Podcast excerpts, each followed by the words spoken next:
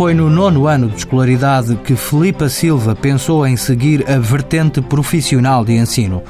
Pensava em trabalhar na banca e a oportunidade surgiu através de um anúncio de jornal.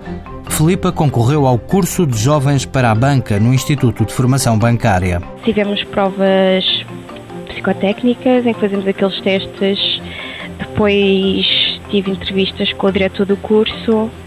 Era sempre por fases. Passou todas as fases e foi admitida. O curso já terminou. Filipa trabalha hoje numa empresa de consultoria e diz que não se arrepende daqueles três anos. É sem dúvida alguma uma mais-valia por ser eh, específico e direcionado para uma área. Aquilo que nós aprendemos e a maneira como também o aplicamos no, pois, no mercado de trabalho, como nós temos os estágios, é sem dúvida importante, aconselho. A experiência dos professores e a realização de estágios a cada ano do curso foram os fatores que mais contribuíram para o crescimento profissional de Filipa. Eu falo por mim que eu comecei o curso com 16 anos, ou seja, o meu primeiro estágio foi com 16 anos e notei naquele ano, depois o ano a seguir, notei uma diferença enorme no relacionamento com os clientes, com os colegas.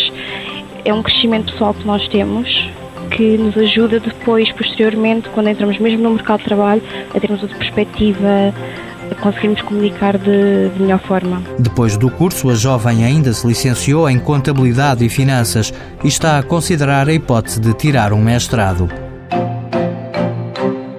Mãos à obra. Com o apoio da União Europeia, Fundo Social Europeu, Programa Operacional Assistência Técnica.